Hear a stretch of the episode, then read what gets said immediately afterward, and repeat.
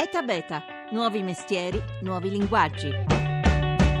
Cosa succede alla critica gastronomica nell'era di Internet? È vero come sostengono in molti, che food blogger, guide online e siti come TripAdvisor stanno azzerando la credibilità delle recensioni di un ristorante. Di chi possiamo fidarci allora, prima di prenotare un tavolo? Buongiorno da Massimo Cerofolini, benvenuti a Eta Beta. Ha scritto di recente Andrea Cuomo sul giornale che se leggiamo la recensione di un film troviamo spesso giudizi negativi con il consiglio di restare a casa.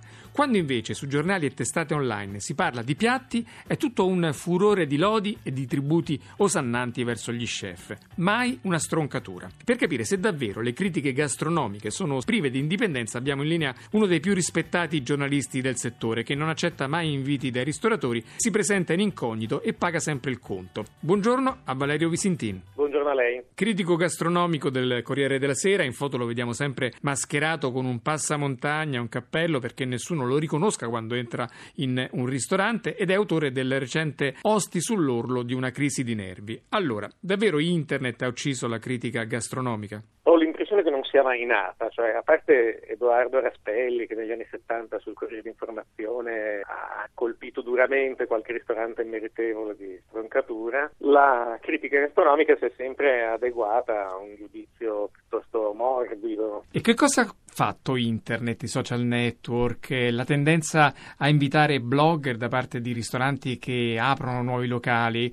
E da un lato hanno introdotto queste nuove figure, appunto i, i food blogger, che io chiamo FUF blogger perché sono un portatore un po' di fuffa, però hanno fallito l'occasione di una democratizzazione della critica. Questo plotone di nuove voci si è un po' adeguato all'andato generale. Quindi non c'è niente di buono nel mondo dei food blogger oppure qualcosa si salva? No, ci sono anche quelli più seri, però quelli più emergenti sono quelli che pubblicizzano prodotti locali, negozi, fanno un mestiere che assomiglia a quello della pubblicità o dell'ufficio stampa senza dichiararlo purtroppo. Non... Quindi un food blogger, ma anche un giornalista invitato a un ristorante dovrebbe fare cosa poi quando va a scrivere di questo ristorante? Beh, in teoria non dovrebbe parlare del ristorante sulla base dell'esperienza vissuta seguito all'invito, perché quella è un'esperienza falsata dal fatto che magari è una cena particolare, dal fatto che c'è un di mezzo un rapporto di do-ut, des, dovrebbero evitare l'invito oppure tornare in un'altra occasione. E invece per quanto riguarda la democratizzazione, questa sì, di massa della critica gastronomica introdotta da siti come TripAdvisor e tanti altri che ce ne sono che consentono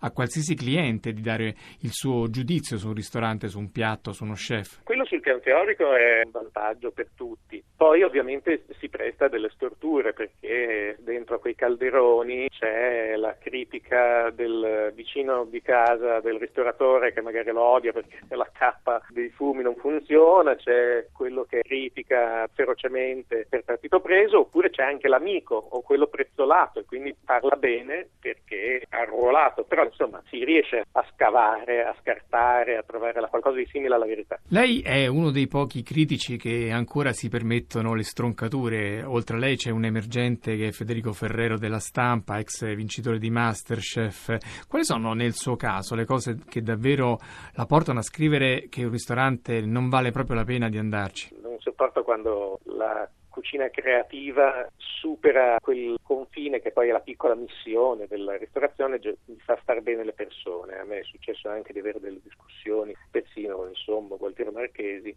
perché lui diceva se un piatto mio non ti piace è perché non l'hai capito. Invece io penso che la ristorazione sia un servizio e quindi deve tendere a far star bene le persone. Lei nel suo libro se la prende molto con eh, le porzioni piccole, i piatti che non esistono più, le tovaglie che non esistono più, le schiume che, in cui vengono serviti spesso i contorni, eccetera. Tutto questo armamentario che è molto tipico della ristorazione degli ultimi anni, perché non le piace? Sì, c'è questo arsenale di piccole follie, cioè per esempio appunto queste schiumette a me fanno anche un po' ribrezzo, sembrano quasi bava. Oppure appunto il fatto che non vengono rispettate le materie prime perché vengono piegate all'istinto creativo dello chef e alla fine trovi delle macchioline verdi o rosse nel piatto e, e quello doveva essere magari o la carota piuttosto che la clorofilla di qualche erba. Quindi il fatto di stravolgere tutto per timbrare un'autorialità questo è un po' folle fa anche un po' sorridere, però quando un piatto costa 50 euro il sorriso si spegne.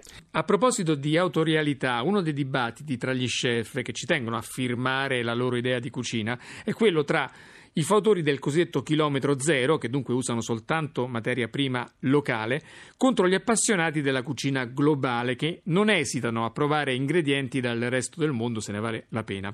In Valbadia, terra di tre ristoranti stellati, abbiamo sentito l'opinione di due cuochi dalle idee molto diverse. Il primo è Norbert Niederkoffler, due stelle Michelin, vent'anni di carriera nello stesso ristorante, che ha tolto dal suo menù i piatti a base di foie gras per concentrarsi soltanto sui produttori locali che indica uno per uno sulla sua carta. Innanzitutto tu dai rispetto a chi fa una materia prima grande, poi ovviamente passi anche un po' di pressione perché alla, alla fine lui proprio vive con questo e c'è anche la spinta di dare sempre una qualità molto alta e cerca sempre di crescere, cerca sempre di andare avanti. Magari il vicino di campo cerca di imitarlo e quindi crei un sistema virtuoso. Ma è sempre così. Uno comincia, magari gli altri se la ridano sotto e se vedono che questa cosa funziona saltano sul treno poi si vede che anche i grossi, cioè i multinazionali, alla fine della serata, se tu sei conseguente su un lavoro, su un, su un movimento sano, ma in quella direzione lì, se vediamo McDonald's che ha cambiato il colore, cose del rosso sono passate al verde,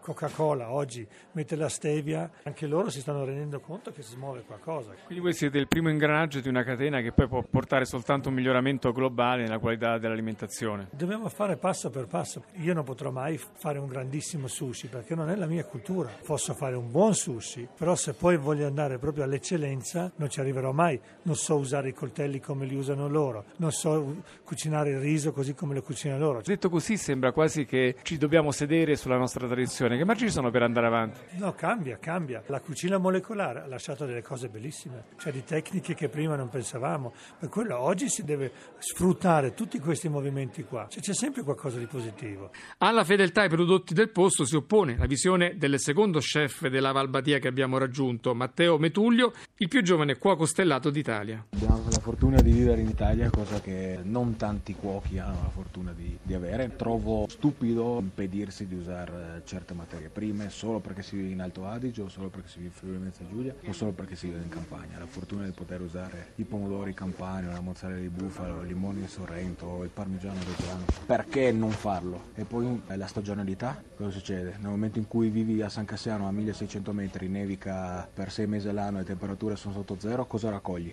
Non raccogli niente. Come si traduce? Il piatto più rappresentativo è uno spaghetto freddo, l'abbiamo chiamato spaghetto freddo a chilometri 4925 ed è la somma dei chilometri che gli ingredienti fanno per arrivare a San Cassiano. Usiamo un olio affumicato che lo fumichiamo con legno di cirmolo locale, poi lo spaghetto, campano, gragnano, la maionese al basilico con le uova locali e il basilico ligure e gli scampi dalla Puglia. Quando siamo andati su Google Maps a fare la somma degli ingredienti e arrivare a San Cassiano faceva 4925 km per cui abbiamo chiamato spaghetto freddo a chilometri 4925 km.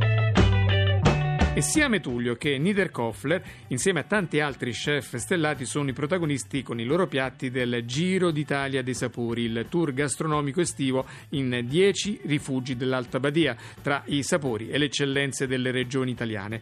Valerio Visentin, torno da lei, ha sentito queste due diverse idee di cucina, il chilometro zero di Niederkoffler contro il chilometro vero di Metullio. Chi ha ragione tra i due? Secondo me hanno ragione entrambi. E quel che porta è che ci credano sul serio, cioè la qualità fondamentale per uno chef è la sincerità. Se un piatto è insincero, se è arpato, se è farlocco, lo si capisce e il mm, risultato poi tradisce. L'importante è che loro siano convinti della strada che hanno intrapreso. Ultimamente si stanno affermando tante nuove formule della ristorazione che si differenziano dal vecchio locale, dal vecchio, dalla vecchia osteria, dalla trattoria o anche dallo stesso tradizionale ristorante locali che per esempio hanno soltanto due tavoli oppure hanno delle mostre d'arte a casa di sconosciuti, locali multifunzionali che vendono anche altre cose, libri, padelle, eccetera, locali all'interno dei mercati rionali, altra tendenza emergente. Insomma, una varietà di proposte sterminata che per un attento critico come lei cosa rappresenta?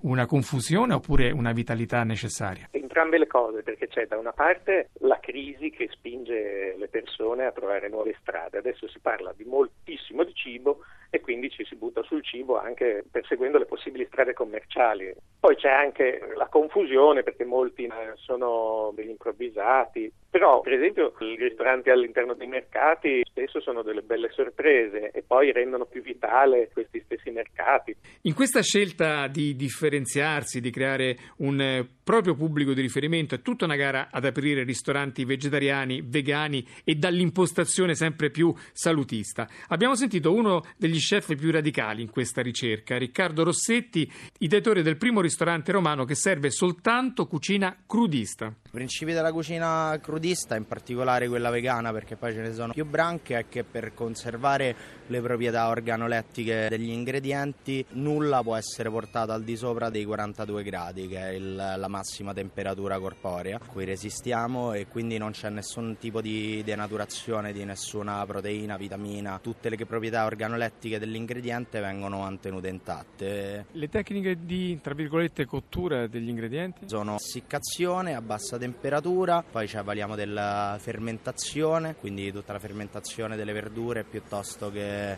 I formaggi vegani che vengono fatti a base di frutta secca che poi viene fermentata, marinature, quindi cotture a bassa temperatura, uso il sottovuoto a temperatura controllata con il runner. Quali sono gli ingredienti di base? Tutte le verdure, non utilizziamo amidi perché ovviamente devono essere trasformati al di sopra dei, dei 100 gradi per, per, ottenere le loro caratteristiche, quindi non c'è pane, non c'è patata, è molto difficile da trattare. Poi eh, sostituiamo molto con eh, la frutta secca, semi di girasole, tutto quello che sono le farine usate normalmente in cucina. Che... Far capire che cos'è una cena crudista. Il nostro cacio e pepe è una, una zucchina tagliata a forma di spaghetto con eh, una salsa di anacardi condita con del lievito alimentare che arriva a un sapore che è molto vicino a quello del formaggio.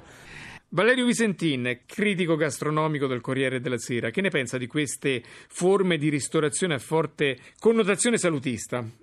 Io credo che le istanze vegane e vegetariane abbiano un senso perché la massificazione della produzione nel campo alimentare ha portato molti danni e anche remore dal punto di vista del rapporto con gli animali. Tra l'altro la cucina crudista non è necessariamente vegana o vegetariana, il crudismo nasce precedentemente a questo tipo di scelta, però ha attecchito soprattutto su questo terreno perché si sta formando una coscienza che io chiamerei anche civile di rapporto con eh, il cibo in generale e anche con le conseguenze delle azioni dell'uomo sull'ecosistema. Ovviamente gli estremismi sarebbero sempre da cancellare. Spesso però sono proprio i grandi chef che si lanciano in questo filone. Sì, molti chef cercano questo nuovo approccio. Ci sono ovviamente delle estremizzazioni che sono per me incomprensibili. Non so, noi abbiamo a Milano uno chef che si chiama Lehman, che è vegano e vegetariano, e che ti serve un piatto e ti fa tenere in mano un sasso per avere una visione dell'esperienza gastronomica più completa, insomma, che sia anche tattile. Insomma, bisogna anche stare attenti che non si vada sul grottesco. Massimo Bottura, investito di recente del titolo del miglior chef del mondo, cosa aprirà questo successo per la cucina italiana alla luce di quanto accaduto in passato con eh, la nomina del numero uno di Ferran Andrea per la Spagna, che ha aperto una stagione di grande interesse sui cibi spagnoli, o per quanto riguarda lo chef danese del Noma che ha posto l'attenzione sulla cucina scandinava come mai era successo prima? Una grande occasione per la ristorazione italiana, però ovviamente va interpretata e va sfruttata nel senso migliore del termine. Se ci si dimentica che la ristorazione italiana è un groviglio di incongruenze, di intromissioni anche di denaro di dubbia provenienza, se ci si dimentica insomma che il comparto è in un momento di grave difficoltà e, e si pensa che tutto sia bottura, allora non, non, va bene. Se lo si usa come un'esperienza positiva e trainante, allora sarà un fatto positivo. Grazie allora a Valerio Visintin, critico mascherato del Corriere della Sera, uno degli ultimi a stroncare ancora i ristoranti quando se lo meritano e autore del libro Osti sull'orlo di una crisi di nervi. A risentirci. E grazie anche alla squadra di oggi, Daniele Di Noia al coordinamento tecnico, Laura Nerozzi in redazione, Paola De Gaudio, la nostra regista. Etabeta.rai.it il sito per ascoltare le puntate, seguiteci su Facebook su Twitter e ogni giorno il meglio del mondo che innova. Ore GR da Massimo Cerofolini. Buon fine settimana.